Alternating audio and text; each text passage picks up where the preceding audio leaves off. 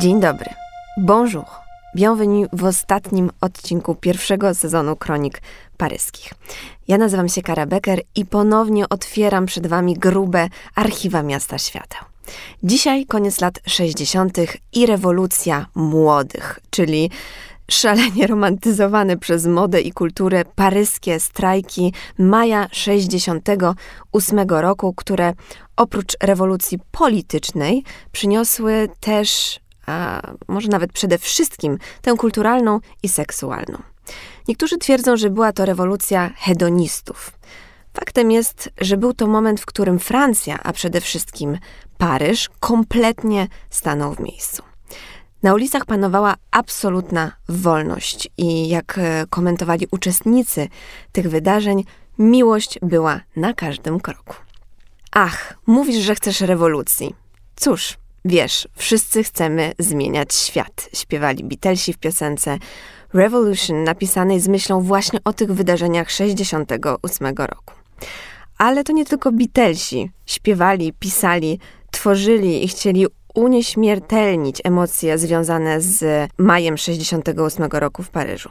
Ze swojej perspektywy pokazywali je przecież najwybitniejsi, w tym Wes Anderson, Bertolucci, Jean-Luc Godard, czyli mistrz francuskiej nowej fali, ale też pisarze czy projektanci mody jak Maria Grazia Chiuri dla Diora czy Alessandro Michele dla Gucci.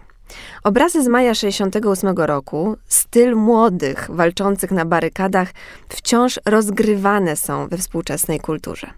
Ale od czego tak naprawdę zaczęły się te strajki 68 roku i co wspólnego z nimi miały długie włosy? I dlaczego te wydarzenia tak bardzo fascynują twórców mody i kultury?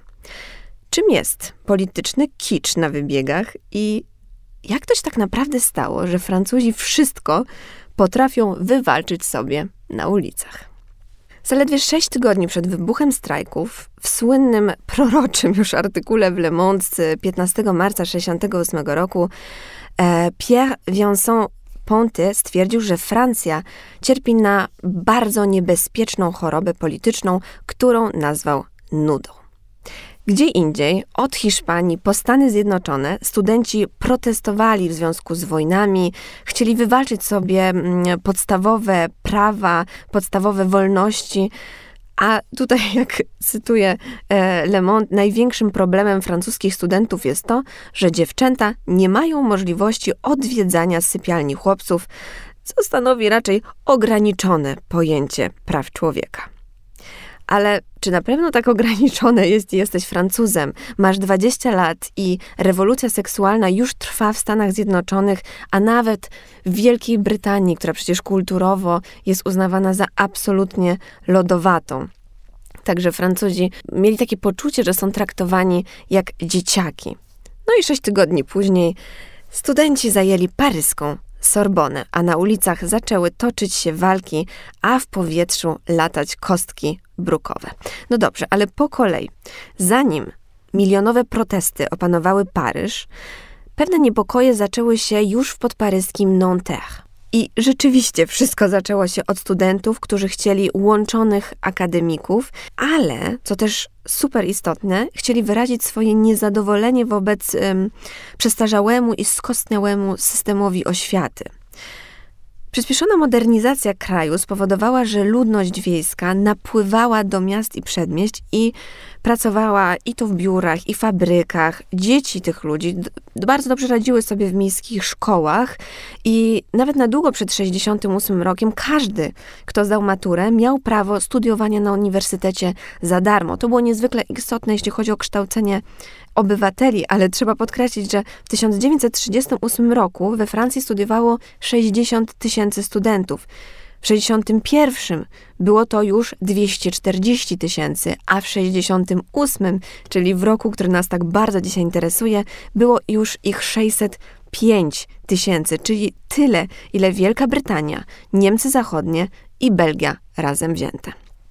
Uniwersytety nie były więc przygotowane i przystosowane do nauczania tak wielkiej liczby studentów.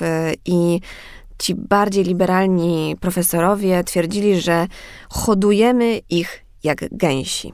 To było bardzo mocno odczuwalne przez studentów, których grupa złożona ze 142 uczniów różnych lewicowych orientacji założyła na Wydziale Filozoficznym Uniwersytetu w Nanterre radykalny ruch 22 marca.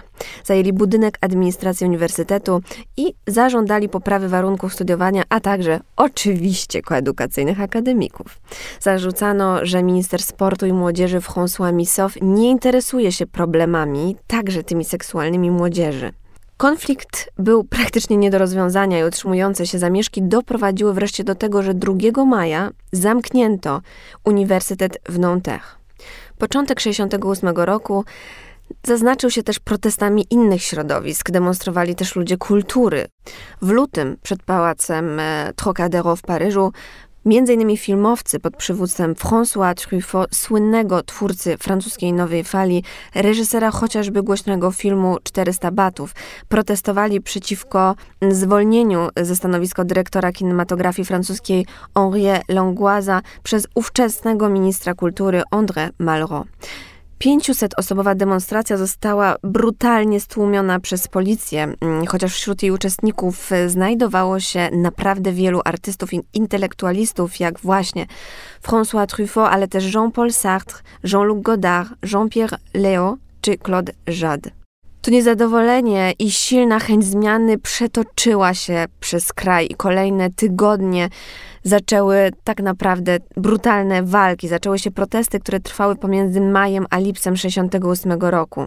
Studenci zajęli Sorbonę, a gdy policja chciała ich usunąć, siłą zaczęły się głośne, uliczne strajki w obronie studentów. Protesty skierowane były przede wszystkim przeciwko rządom de Gaulle'a, a patrząc na to w szerszej perspektywie przeciwko kapitalizmowi, imperializmowi i tradycjonalistycznemu społeczeństwu. Niektórzy historycy uważają rzeczywiście, że to była rewolucja hedonistów, opowiadająca się za wolnością, także tą seksualną, ale w zasadzie były to czasy zadawania sobie istotnych pytań. Jakim społeczeństwem chcemy być? W jakim kierunku idzie polityka naszego kraju?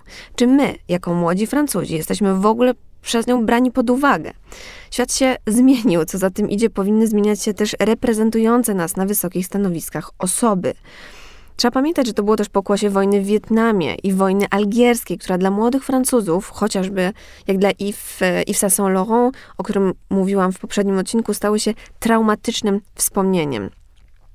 Nie była to rewolucja polityczna na wzór wcześniejszych rewolucji francuskich, ale kulturowa i społeczna, która w zadziwiająco krótkim czasie zmieniła francuskie społeczeństwo. Tematem było w zasadzie wszystko. Religia, seksualność, feminizm. Szukano odpowiedzi na pytania, co znaczy być kobietą. I przecież może nie oznaczać, że kobieta ma służyć mężczyźnie lub być jemu podporządkowana. Więc zarówno ruch wyzwolenia kobiet, jak i ruch na rzecz praw osób LGBTQ+ we Francji wyrosły właśnie z przewrotu 1968 roku i tego fermentu intelektualnego, który się wówczas zaczął. Podczas przewrotu dzielnica łacińska Paryża stała się prawdziwym polem bitwy. Studenci zbudowali dziesiątki barykad, wyrywając drzewa, znaki drogowe i kostkę brukową z chodników. Samochody były przewracane. Francuzi byli zszokowani brutalnością policji, porównując ją do SS. Choć prawdą jest, że mimo, że te wydarzenia były szalenie głośne i można powiedzieć kinematograficzne, to wcale nie były aż tak brutalne w skutkach, by tę policję tak nazywać. Ale oczywiście to był moment, kiedy to koloryzowanie było też pewną wartością. Różnice było też widać gołym okiem między protestantami a policją. Nowocześni studenci w dżinsach i długich włosach kontra policjanci w mundurach przypominające te z I wojny światowej. Więc mamy ten stary, skostniały, konserwatywny świat i tą młodość, tą nowość, to wszystko, z czym przychodzi współczesny świat. Jean-Luc Hess, dziennikarz i autor Le Monde de Mai, czyli powieści majowej 1968 roku, miał wówczas 16 lat i mieszkał w małej wiosce w Normandii i opowiadał o tych momentach tak. W rzeczywistości wyglądało to jak wojna domowa, więc ludzie zaczęli naprawdę o tym myśleć w ten sposób. Spodziewali się czegoś, czego nie byli nawet w stanie opisać słowami. W miarę jak protesty studentów się nasilały, pojawiało się podekscytowanie i poczucie, że coś może się naprawdę wkrótce zmienić. Miasta stały się więc ośrodkami spotkań studenckich i ożywionych debat intelektualnych. Budynki lewego brzegu Paryża zaczęły przypominać gigantyczne sale obrad, w których każdy, kto chciał, mógł bez końca dyskutować o przyszłości ludzkości. W XVIII-wiecznym Teatrze Odeon, na przykład, obok ogrodów luksemburskich, przez cały dzień i całą noc odbywały się otwarte konferencje, w których brali udział wszyscy pracownicy fabryk Renault, studenci, osoby sprzątające, turyści, znani pisarze, artyści oraz biznesmeni. Faktem jest, nie mieli nic innego do roboty, ponieważ ich fabryki i miejsca pracy po prostu strajkowały. W skrzydłach teatru młodzi mężczyźni i kobiety dokonywali, i tutaj cytat, aktów seksualnych nigdy wcześniej nie widzianych na francuskiej scenie. Paryż był zalany idealistycznymi plakatami i hasłami „Żyj szybko”, „Bądź realistą, żądaj niemożliwego”, a gdy oderwany bruk odsłonił warstwę piasku, pod kostką brukową plaża, co jest słynnym anarchistycznym hasłem do dzisiaj. W tle słychać było pokoleniowe niepokoje podkreślane przez filozofów i twórców, na przykład w filmach Jacques'a Tati. Młodzi chcieli odciąć się od wojennej przeszłości i wciąż podsycanego kultu bohaterów wojennych, chociażby właśnie przez prezydenta Charlesa de Gaulle'a, tak zwanego generała, który był wszystkim, czym młodzi nie chcieli być. Słychać było też głosy oporu wobec konsumpcji. Być zamiast mieć, podkreślał przecież Guy Deborda w głośnej książce Społeczeństwo spektaklu. Noc 6 maja była szczególnie brutalna. 600 osób zostało rannych, 422 zatrzymano. Kilka dni później protestujący zerwali kostkę brukową z dwóch ulic w dzielnicy Łacińskiej, gdzie znajduje się Sorbona, podpalili samochody, łącznie spalono ich 188 i starli się z policją. Do czasu zakończenia krwawych walk setki uczniów zostało aresztowanych, a setki innych trafiło do szpitali, podobnie jak wielu funkcjonariuszy policji. Przesłuchano 460 osób, 367 zostało rannych. W trzecim tygodniu maja strajkowało od 10 do 11 milionów ludzi, ponieważ do studentów dołączyli robotnicy.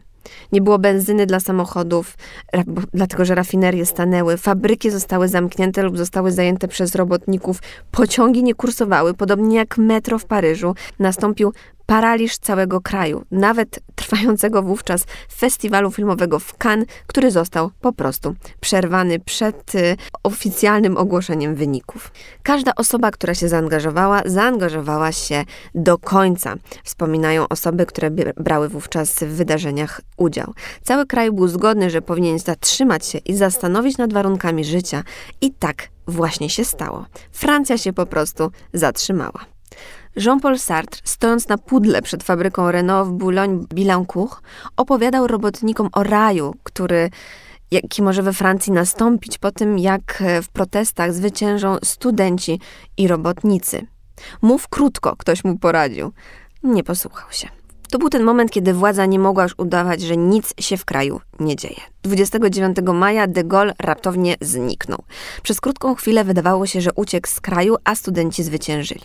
Jak się okazało, udał się na konsultacje do jednego ze swoich generałów we francuskiej bazie wojskowej w Niemczech w Baden-Baden. Nie miał też o tym pojęcia nawet premier Pompidou, będąc przekonanym, że prezydent udaje się w tym momencie w bezpiecznym kierunku do swojego domku na wsi. Nastąpił więc absolutny chaos. Doradcy Pompidou wręczyli mu broń, powiedzieli mu, że na pewno mu się przyda. Żona de Gaulle'a miała płakać, że wszyscy stracą głowę. Dopiero później okazało się, że powodem tej wizyty była wola zapewnienia sobie poparcia wojskowych dla dalszych działań rządu. Następnego dnia de Gaulle wrócił i przemówił do narodu przez radio. Powiedział Francuzom, że nie ustąpi ze stanowiska, zapowiedział jednak rozwiązanie parlamentu i rozpisanie nowych wyborów. Wezwał też robotników do powrotu do pracy i zagroził wprowadzeniem stanu wyjątkowego.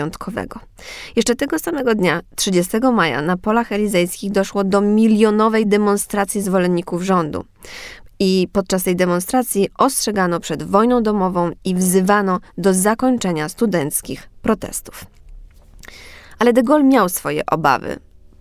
Stanął przed narodem jako ten silny generał, którego tak Francuzi dobrze znali, ale jak inaczej wytłumaczyć to, że jego syn i synowa zostali z rodowymi klejnotami w Baden-Baden. Nie wrócili do Paryża.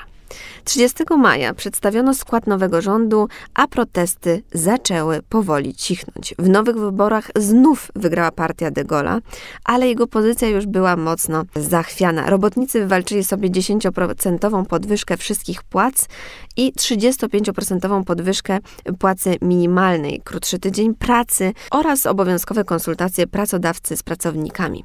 Dla studentów największym sukcesem była chyba rewolucja kulturowo-obyczajowa. Dziś we Francji wydarzenia z maja 1968 roku nabrały romantyczne, mityczne rozmiary. W 2018 roku, w 50. rocznicę tych wydarzeń, poświęcono im czasopisma, wystawy, filmy dokumentalne, analizując na nowo to, co się wydarzyło i czy to, co się wydarzyło, miało dobry czy negatywny wpływ na francuską kulturę. Na pewno są one dla Francji niezwykle istotne, bo w żadnym innym kraju bunt studencki, a przecież tych buntów było sporo, także w Polsce, nie doprowadził do buntu robotniczego, który prawie obalił rząd. I to one ukształtowały współczesne francuskie społeczeństwo, w tym jego liberalną wrażliwość. Mocno podkreślano na przykład, że prezydent Emmanuel Macron, urodzony w 1977 roku, jest pierwszym francuskim przywódcą po 1968 roku, który nie ma osobistych wspomnień z tego przewrotu. Czytając niektóre analizy z 1968 roku, te zarówno za, jak i przeciw, można też odnieść wrażenie, że samo majowe powstanie studenckie stworzyło w latach już 70. świat tolerancji i indywidualizmu, wolnomyślicielstwa, ale też konsumpcjonizmu przecież, wobec którego początkowo miał protestować. Przywódcy młodych ludzi, którzy budowali te barykady i przewracali te samochody w dzielnicy łacińskiej w Paryżu 1968 roku, w wielu przypadkach zostali później dziennikarzami, pisarzami, filozofami i politykami, w tym Bernard Kusner czy europoseł Daniel Cohn-Bendit, który był jednym ze studentów, który zapoczątkował wydarzenia w Nanterre. Strajki 68 roku są przez kulturę niezwykle romantyzowane.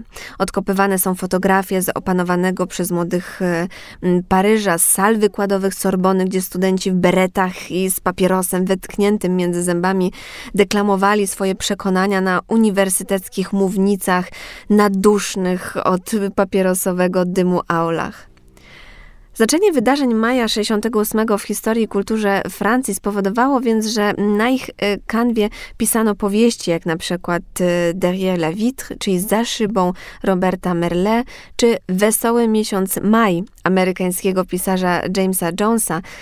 Tutaj autor słynnego Stąd do wieczności był naocznym świadkiem paryskiego maja 1968 roku i opowiada z realizmem i fascynacją o wydarzeniach, które zmieniły jego zdaniem świat i o zwykłych ludziach, którzy te zmiany zapoczątkowali.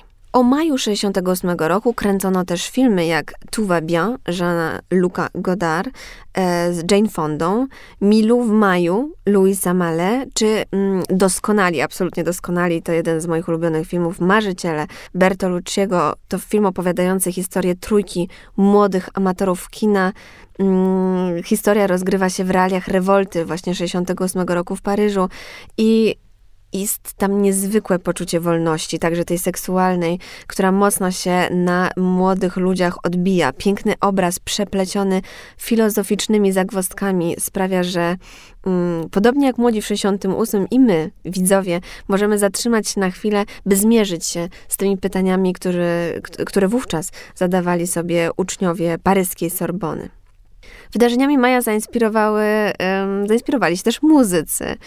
Tutaj m.in. Revolution zespołu The Beatles, piosenka, o której już na początku wspominałam, chociaż trzeba przyznać, że dla grupy młodych ten utwór nie był taki do końca, jakby to powiedzieć grzecznie, nie do końca pozytywny, dlatego że Beatlesi nie w pełni opowiedzieli się za strajkami młodych. Tutaj wystarczy przytoczyć słowa piosenki. Wszyscy chcemy zmieniać świat, ale kiedy mówisz o zniszczeniu, nie licz na mnie. Nie wiesz, że wszystko będzie w porządku?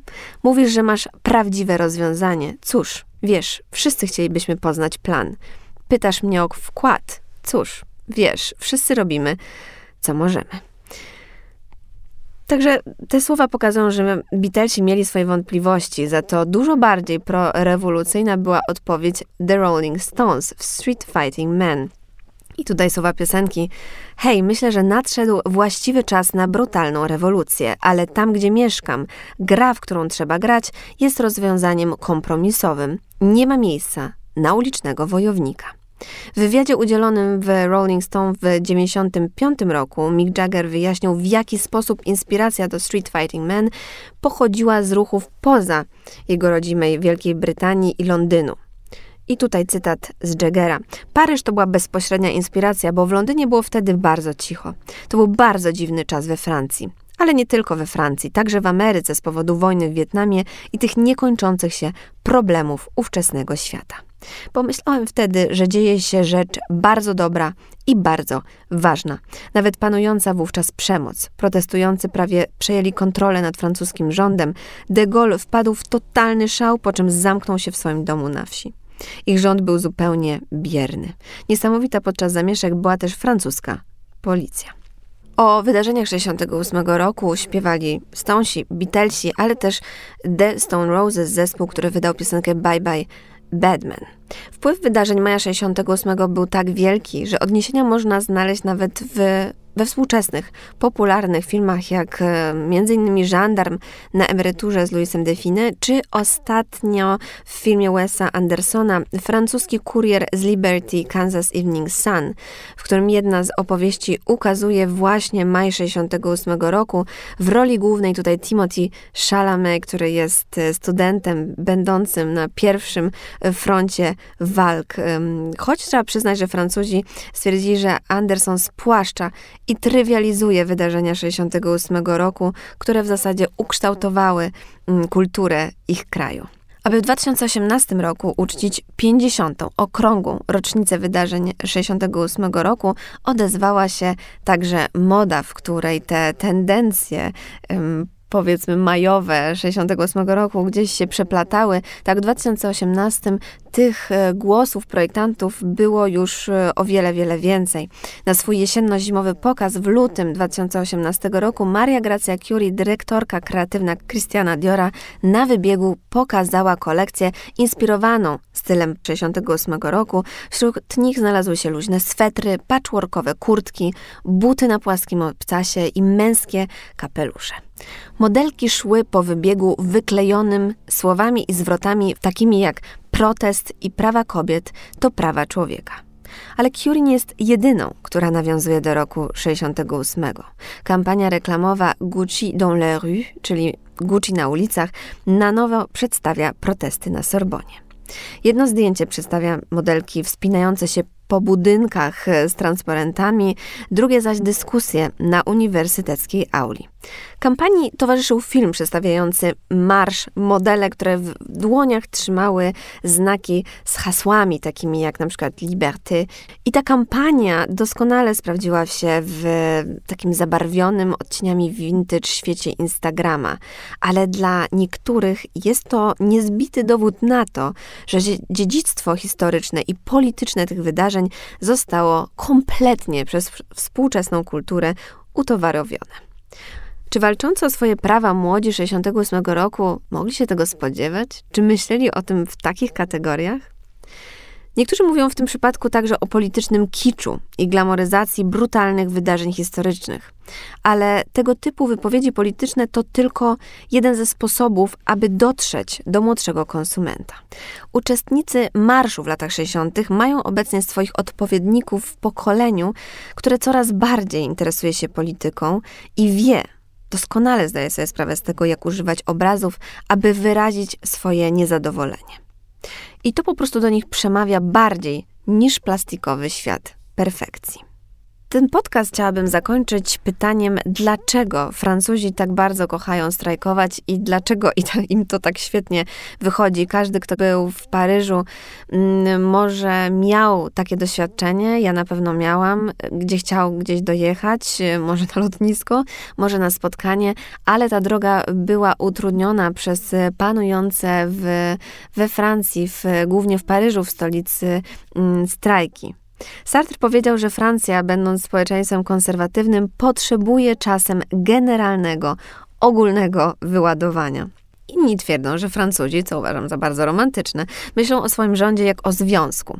Jak wszystkie pary przechodzą przez fazy kryzysów. Dlatego od czasu do czasu Francuzi wychodzą na ulicę, aby wyrazić swój gniew, bo tylko tak wiedzą, jak sprawić, by być wysłuchanymi. A wszystko zaczęło się już w czasach średniowiecznych, kiedy kultywowano tak zwane charivari, początkowo związane z obyczajami i kulturą, nie polityką.